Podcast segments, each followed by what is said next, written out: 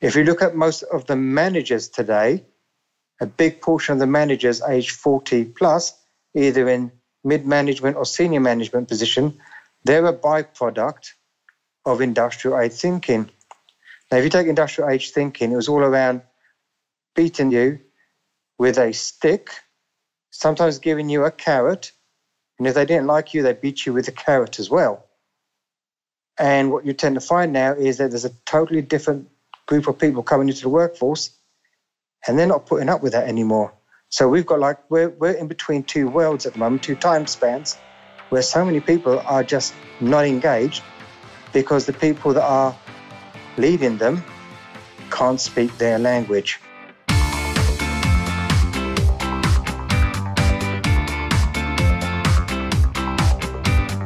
You're listening to the Business of Thought Leadership with Nikki Ballou and Michael Palmer. Welcome to another exciting episode of the podcast, The Business of Thought Leadership. I'm your co host, Nikki Ballou. I'm your other co host, Michael Palmer. And boy, do we have an exciting episode lined up for you today. We have as our guest the world's number one transition coach. I am speaking, of course, of none other than the one, the only Peter Boolkah. Welcome to the show, Peter. Thank you. Excellent, excellent. So, Peter, we got to know you through our mutual friend David Sargent, and he said you gotta have Peter on the show. He's fantastic. So I said, all right, that sounds great. Let's get Peter on the show. So tell us, tell us your st- backstory. How is it that you've gotten to where you are today? Well, how did I get into coaching? I think I got into coaching very much like a lot of people do. Coaching is a very interesting industry. So I had a corporate background, like a number of people. You come to a crossroads in your life. What do you do? Didn't want to do the corporate stuff anymore. Needed to have a change. And at the time, it just coaching came along. For some strange reason, I was looking at other corporate jobs, but the whole coaching arena was quite new back then the opportunity came along. I quite like the idea of actually working with businesses and helping them grow, helping people out. It kind of appealed to me, and it also appealed to me to be my own boss. Okay, so tell us a bit about your crossroads. What what exactly happened that had you say, "I'm not on the right path anymore"? Do you know what it was? I, I think you work for a company for a period of time, and eventually, I mean, I'd, I'd been working for them since the age of 16. So, I mean, they had me from 16 to about 34. And eventually, you just get to the point where is that all you're going to do with your life? Mm. I wasn't overly, I wasn't feeling where the company was going. I didn't particularly like the way it was being managed. And I kind of, to a degree, probably was quite an awkward customer to work with. And it was a point where, you know, something needed to change. It was, I wasn't happy health wise. And to a degree, I felt a little bit bored. It was the same old, same old. So that was a crossroad. It had to be something else. And I always quite liked the idea of being my own boss. Don't get me wrong, I was absolutely petrified of being my own boss, but I did like the idea of being my own boss. You know, I can totally relate to that. Uh, my story is your story. And I think it's the story uh, uh, of pe- people that listen to this podcast. It, we know that deep inside us, is a purpose, a mighty purpose, a dent that oh. we're intended to make in the universe. And we're not going to make that dent if we keep living someone else's dream. And Absolutely. that's really what you're saying, isn't it? Yeah, and it's not just living somebody else's dream, but it's often following other people's direction that you do not believe to be true. Hmm. Powerful. We'll say more about that. I think that's an interesting one for many of our listeners who may be people who who are still in that pre-story. Yeah. Okay. So what I mean by that is, you know, as you move through a corporate career, you have different bosses. Hmm. And there's nothing worse than having a boss that is a total idiot. No, I've never had that. oh, and you're being told blatantly to do stuff that you know is inherently wrong. And sometimes there comes a point where you just cannot follow blindly. It's demoralizing. And unfortunately, in corporate positions, There have been times where there's lots of times where people get promoted on merit, where you know their achievements are valid and they're a phenomenal individual, truly deserve their success. And from time to time, you just get people that are promoted because either their face fits or they happen to be in the right place at the right time. They don't necessarily have the leadership skills necessary. And unfortunately, I've seen it too often where leaders are promoted, especially in the SME industry, where people are promoted that shouldn't have been promoted. And unfortunately, it has devastating consequences. I, I agree. I, th- I think it, it reminds me of a stat that was an American stat. It was it was done in the United States, but 75% of people were unsatisfied with their managers, and 25% of managers did not like their jobs. So what does that tell you? it's like the people who actually uh, 75. So uh, only 25% of managers dislike their job, but yet 75% of the people that they lead are dissatisfied with them. And there's another interesting statistic, and I don't know the exact number, but the amount of sociopaths that are actually in leadership positions it's it's crazy but i mean it's not it's not surprising because the people who uh, rise to the top typically are the people who take those risks and you know, don't care about what other people think, so they're willing to to keep moving forward and doing what they have to do to to rise up in the in the in the the organization. However, that has a huge impact on the health of that organization. Absolutely, and what's quite interesting, if you take that whole era, we're at an interesting crossroads right now, because up to 2003 marked the end of the industrial age. If you look at most of the managers today, a big portion of the managers aged 40 plus, either in mid management or senior management position, they're a byproduct of industrial age thinking. Now, if you take industrial age thinking, it was all around beating you with a stick, sometimes giving you a carrot, and if they didn't like you, they beat you with a carrot as well. And what you tend to find now is that there's a totally different group of people coming into the workforce and they're not putting up with that anymore. So we've got like we're we're in between two worlds at the moment, two time spans, where so many people are just not engaged because the people that are leading them can't speak their language. It's very true. And you know, there was a book written um, about uh, 11 years ago called Snakes in Suits When Psychopaths Go to Work. So Michael was talking about that. Two researchers, Dr. Paul Babiak and Robert something or another, I, I, I, forget his name right now, but they, they talk about how these folks who are in the corporate world, who have basically no concern for other people, are able to get ahead because they've got some talent and they don't mind who they step on to get to the next level. And that's a little bit of what you've talked about, isn't it? Absolutely. You know the worst thing about it? Very often in corporate life, that behavior is actively encouraged because it's all about the balance sheet, it's all about the bottom line. And unfortunately, along that journey, people are expendable. Yeah. Yeah. And then there's the other issue. I mean, certainly in an area that I've worked in, which is sales, there's some people that are good salespeople, but then get promoted into management. They don't have any management skills. And people Absolutely. think because they were able to do the job, they also have skills to manage other people to do the job. And that isn't true, correct?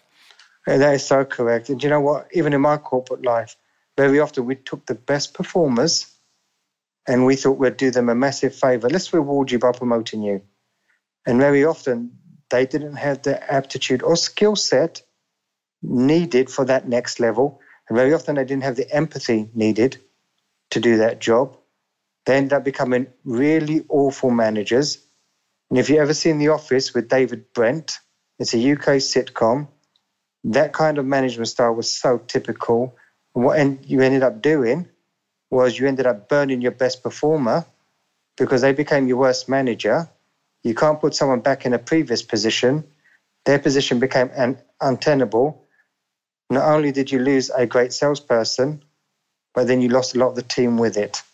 Yeah, it happens. It happens often, and it and and the satisfaction on all fronts is just not there. The people who are put into those positions, uh, they they're not no longer performing. They're dissatisfied. The people they lead are dissatisfied, and it's a huge impact on the productivity of that organization. Yep. So you've you've gone away from that and now you coach people and and I'd really like to learn about how what that journey has looked like for you in growing your coaching practice. Oh man. Well I tell you, I mean I've been coaching now for 12 years and to be brutally honest, I think the beginning was probably the most awful time in my life.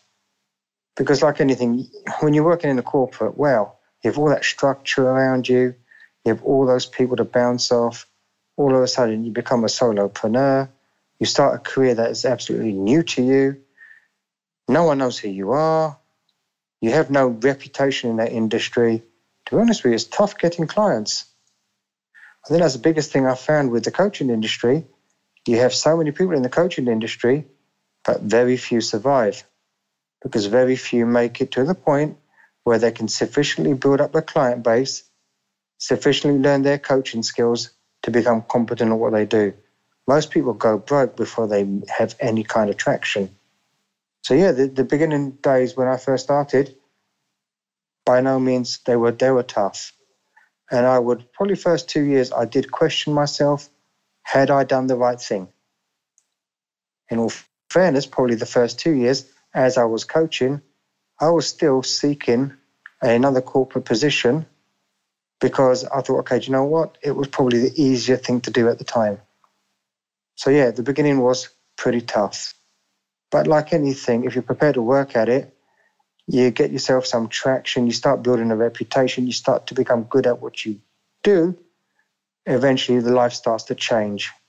And I've been one of the fortunate, I mean, I've been very fortunate as a coach.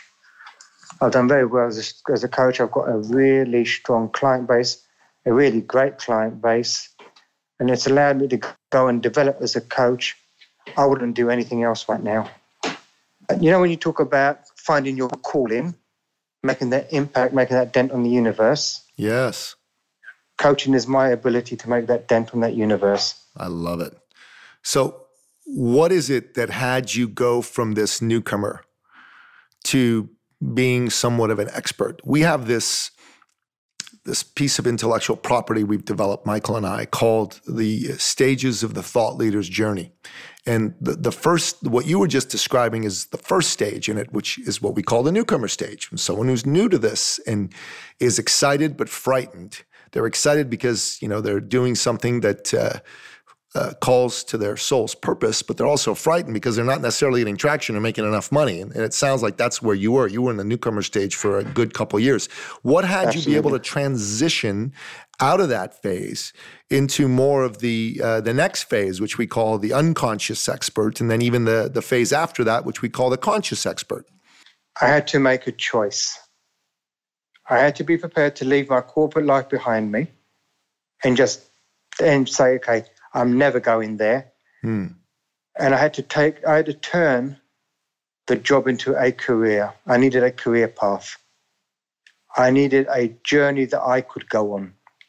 It wasn't about change, exchanging time for money, but if I was going to do something, because in, in corporate land, you've got a very clear career path. Therefore, you understand what excellence truly is. And if you really are ambitious, you can go on that journey of, of sort of pursuing excellence and getting yourself promoted. I needed to work out what that getting promoted for me would look like. And I got exposed to people like Marshall Goldsmith, and I thought, you know what? And at the time, he was like considered to be the world's number one coach in his particular sphere. sphere. And I thought, you know what? I need to become great at what I do. I don't know what that journey looks like, but I can't just be a coach. If I want to be a coach, I must be a great coach. And that was the decision I made. I just didn't want to be one of the huge number of coaches out there. I wanted to be the coach that made a dent. And that was my decision. That was the that's when I made that decision, I started my journey. It's, it's very interesting, and I love the that point that you made that decision what did that journey look like? How did you actually then become great at what you do as a coach? I made a conscious decision to hang around all the best people. So within my coaching network, I hung around all the top coaches, the ones that were best. Whenever I was in other networks, I would hang around the best people. I mean, it was quite cheeky. At the time, I was nowhere near their level, but I didn't want to learn from the people that were not doing it. So that's all I did. I just kept seeking the people that were much better than me, and I would just learn. And whether it would be coaches I was learning from or thought leaders, I would always just see what I could pick up from other people. And then I would say, okay, the stuff I wanted to keep, I'd keep. The stuff that didn't quite fit for me, I let go. And that was my journey. And for the last six, seven years, but for the last seven years, I've consciously invested 100,000 UK pounds in my education every single year. It's remarkable. It's, and it's a, it's a big amount, but I decided I was my most valuable asset.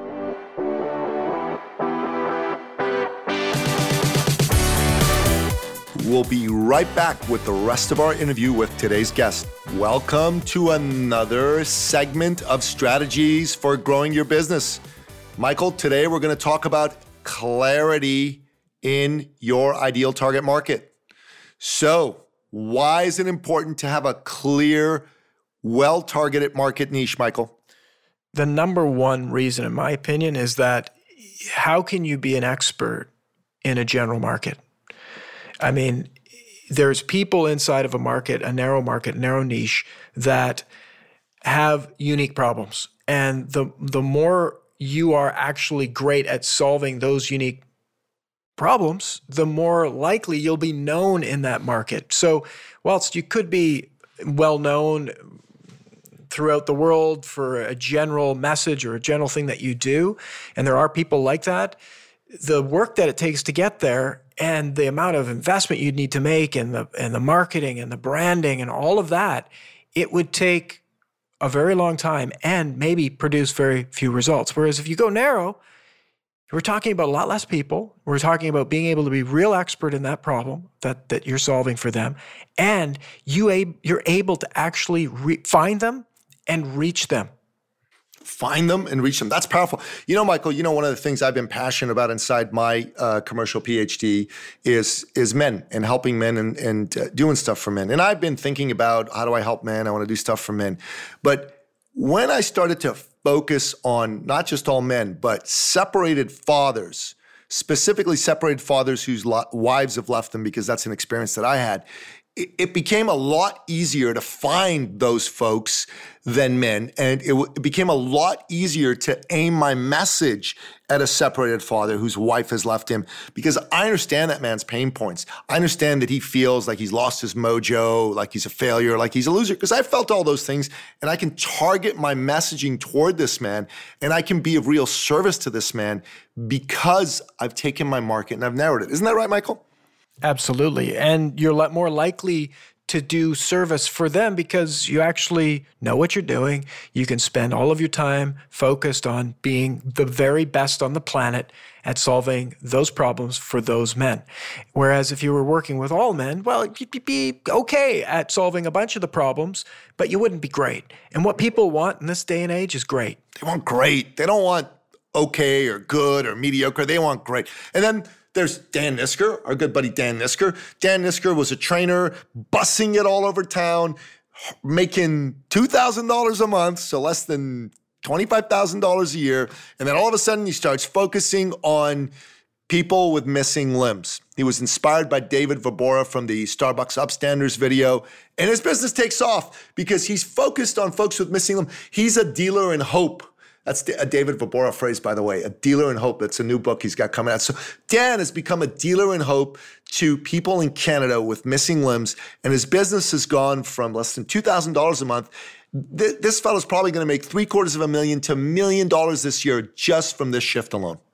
Yeah, it's remarkable and it's very potent. And it, it, it's not like it happened overnight for Dan. Dan tried a whole bunch of different markets. He tried different angles, and it took him a long time. He failed a lot, but then he found it. And when he found it, it stuck and it and it delivers an incredible result for these people. And they pay him really well for the work that he does, and he delivers a great service.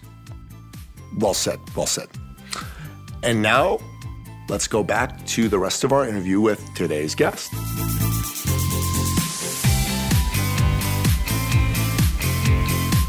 Well, that's it. You invested. You invested in yourself, and Nikki and I both have invested similar amounts into our business and, and our personal development over the years. Not only do we live happier, more fulfilling lives, but we're better at what we do, and we're able to do cool things that a lot of other people look at and say, "Oh, gee, you know, you know, I'd love to do that." But, and I'm sure some of your peers do the same for you.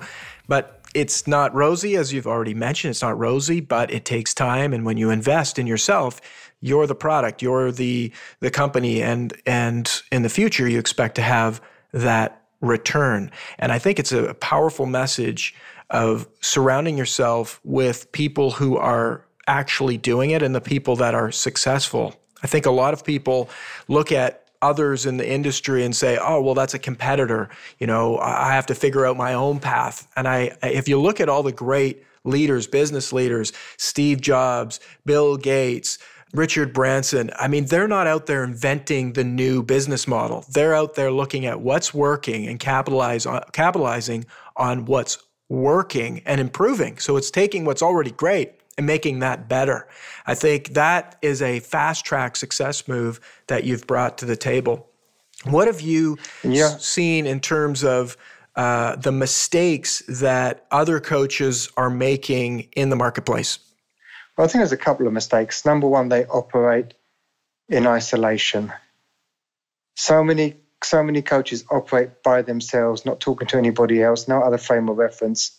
And the reality is, when you're in business, it can be a very lonely place. A lot of entrepreneurs are lonely because they don't have other people to bounce off of. And it's the same with coaches. And what happens is when things don't quite go well for them, they end up getting themselves into a negative spiral because they've got no one to share with and that eventually ends up killing them. And the second biggest thing I find with coaches is scarcity. There seems to be this scarcity mindset for so many people that there isn't enough work out there.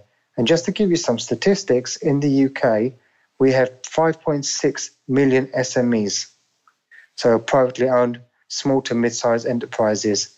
Now, you take that 5.6 million, we've only got 10,000 coaches in the UK. Now, if each coach had 20 clients, which is a stretch for most coaches, to be honest.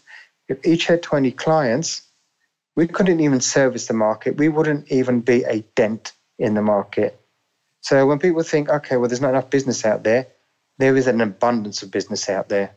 There is more than anyone can handle. But it's that scarcity mentality of no business. We, I've just done an interview last week with Michael Losier, and he's all about the law of attraction. Yeah, I know, I know him well. Yeah, well, Michael and I were talking about it, and it's all about the vibration bubble. And their vibration bubble is scarcity. So guess what they get? Exactly what they don't want. It's crazy. So I'd say those two things are the mistakes that coaches make. That's that's uh, that's fantastic. Now, in terms of your go-to-market strategy and how you've been able to become known and taken up some of this uh, large amount of SMEs that you're targeting. What is what has been your most fruitful move? My most fruitful move has been building a referral based business, a reputation based business. So basically, getting my clients on board, taking really good care of them, getting them to where they want to be, helping them achieve their sort of ambitions, their goals, their aspirations, and getting them to introduce me to their friends. So, what's your referral strategy? Walk us through it. I, I don't have a referral strategy. You see, what I do is I believe in giving. So, I always give my clients. So, I always make sure that I service them properly. But when they need things, I make sure I'm the connector. I'm always putting them in contact with other people. I'm always going out to give. And the nice thing about doing all the giving is that they then feel very much and I wouldn't say the word obligated, but they do feel, okay, do you know what? I want to give back to Peter. So as much as I, as I go to take care of them, they then want to take care of me. Yeah. And that's my referral strategy. I never ever buy anybody. So I don't say, okay, do you know what? For every referral you, you give me, I'll give you a thousand bucks or whatever. I don't believe in that. If you want to give me a referral, if you want to introduce me to somebody close to you, I appreciate that. But you've got to want to do that. I don't want to, I don't want somebody that you say, okay, well, I'll put this person in front of you because I can make a quick buck out of it. Because I ultimately, my circle is a very sort of protected circle. I'm very fortunate. I get to hang out with people that I love hanging out with. So there's a whole law of attraction. All my clients are pretty similar. They've got the same core value set, similar interests. So it doesn't really feel like you're working. It just feels like you're hanging out. So as much as sort of corporations talk about having a bad hire, I would never want a bad hire as a client because that's toxic for both parties. You know what? That's powerful. It's very powerful, Peter. Though your your referral strategy is the law of generosity. Hmm. But it works. Yeah, it's brilliant.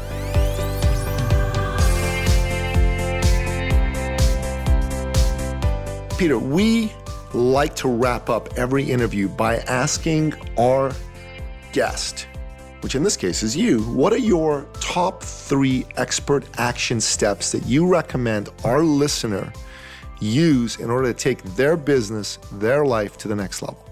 So, number one, a business owner is whether it's a coach, whether it's a business owner in a corporate, whatever, they are always, if they're not careful, going to be the glass ceiling. Too often I see entrepreneurs being the limiting factor in their business. If you want your business to grow, you must grow. So, right now, we are in the knowledge worker age. It's all about the information we have. The more information we have, the better decisions we make, the more wealth we create. So, I would say number one, is you need to make sure that you are a learning person. So that's the first thing I would do. Number two, always surround yourself with better people than yourself. Again, one of the challenges I see with entrepreneurs is the ego kind of kicks in and they want to be the top of their tree. They want to be the alpha. No, do you know, I, I just spent this year, I'm, i was fortunate enough to spend a week on Necker Island with Richard Branson. Cool. And the one and the one thing that Sir Richard always does, he said it. He said it open. He always says it openly. I surround myself with people that are better than me. That doesn't mean that they're better entrepreneurs, but they're better at doing the stuff he's never going to do. So if you want to scale your business, if you want to grow your business, you need to have that great team around you. Learn how to attract, learn how to recruit, learn how to retain top talent. And the third one is make sure that you have a network of people around you that encourage you, support you, and cheer you on with your goals and aspirations. Too often, we have people in our networks, in our lives. Unfortunately, jealousy does play a part in a lot of it.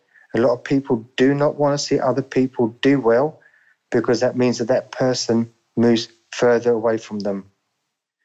If you have a great network of people around you that are pushing you, supporting you to achieve your goals, it becomes a lot easier than if you have people in your ear telling you that this is not possible, that's not possible, you can't do this, you can't do that. We don't need that in life. We need people in life that can tell us how we can do things, and of course it can be done. We may not always know how to do it, but you take you take your people like Steve Jobs, Jeff Bezos, Elon Musk, they don't wake up in the morning with a bunch of people in their life saying, no, you can't do that today. All their people are encouraging them, of course you can. And what happens? These geniuses create phenomenal things. That's very powerful. Those are three excellent expert action steps. And you know, the very last one, here, here's one thing we believe that your loved ones shouldn't be your peer group. And the reason for that is that they don't necessarily have the same ambition, the same uh, view to get out there and be an entrepreneur and make a dent in the universe. Their job is to be your loved ones, your wife, your your husband, your your kids, your your your mom, your dad, your cousins, your best friends. Your peer group's your peer group. Your loved ones are your loved ones. And the two are not necessarily the same thing. And in fact, usually are not the same thing. So I completely agree with you when you say that you need to have the right people around you and don't be around toxic people. But if people don't uh, are, are, frightened and they, they're part of your family about your success, the answer to me isn't to cut them off. The answer is, you know, love them, but bring your business talk conversations to your peer group. That Absolutely. kind of people, they're going to uh, encourage you and move you forward. And that's why you shouldn't do it alone. And that's another thing that you said. And I really think that's very powerful. And we believe in that very much as well. And that's why we've created the whole ecosystem around the, the Business of Thought Leadership podcast and our community. Um, in North America to to help people do that. So thank you for doing that, Peter. At this point, is there something that you would like to promote? Tell the folks about. It won't be something that I want to promote, but the one thing I would say to all the folks listening in, especially those in business, is do not think you have to do it alone. There is so much help out there, whether it's going to be a business coach or whatever if you've got your aspirations and your dreams out there, go and find the catalyst that can help you get there a lot quicker. Because there's no point spending your life struggling, making stupid mistakes, and then saying, Well, I learned from my mistakes when you don't have to make them in the first place. I'm a firm believer, just like you, you got your podcast. I do my YouTube channel. I do my podcast for one simple reason just to give back so that people in this world can get on and achieve their dreams. Because I totally believe one thing if you're ever going to eradicate poverty, the only way you're going to do it is through business. 100%. So the more educated business owners we, out, we have out there that are employing people, creating wealth for other people, the quicker we get rid of poverty. 100% agree. Uh, hundred uh, percent agree. Well, thank you. So, you know, Peter, you're you're uh, far too modest, so I'll do it for you. If you want to find out about Peter's work, go to his website, Booklah, B O O K L A H dot com. He's got a YouTube channel. He's got a podcast. We're going to have all those in the show notes. And uh, check out Peter's work. It's powerful stuff. Thank you so much for being on the show, Peter. It's my pleasure. And thank you so much for having me. Great to have you. Michael, Peter, Boolkah, amazing guy. I was really, really impressed with uh, his wisdom, his humility. His journey is so similar to my journey and your journey and the journey of uh, uh, of anyone listening to this podcast. Absolutely, I absolutely love the last one that he shared around making mistakes. How common, you know, common, common conversation is, oh, you learn from your mistakes, but had me think of the levels of mistakes. You want to be making level 10 mistakes, not level 1 mistakes, because the level 10 mistakes, they, they have a lot more zeros attached to them, right? So I think it was great advice. And don't, don't, you know, all the listener out there, do not do this alone. There's so many people like Peter, uh, like Nikki and I, and our community that are, are wonderful people, very supportive, and want to see you succeed. The enemy, Michael, is doing it alone. You know, absolutely. That's what our, our, our good friend Donald Miller says that in the StoryBrand. You have to have a, a villain that your brand uh, defeats. The villain that we defeat is don't do it alone. Don't do it alone. Yes, absolutely. That wraps another episode of the Business of Thought Leadership podcast. To learn more about today's wonderful guest and to get all sorts of free business building resources, you can go to thebusinessofThoughtLeadership.com. Until next time, goodbye.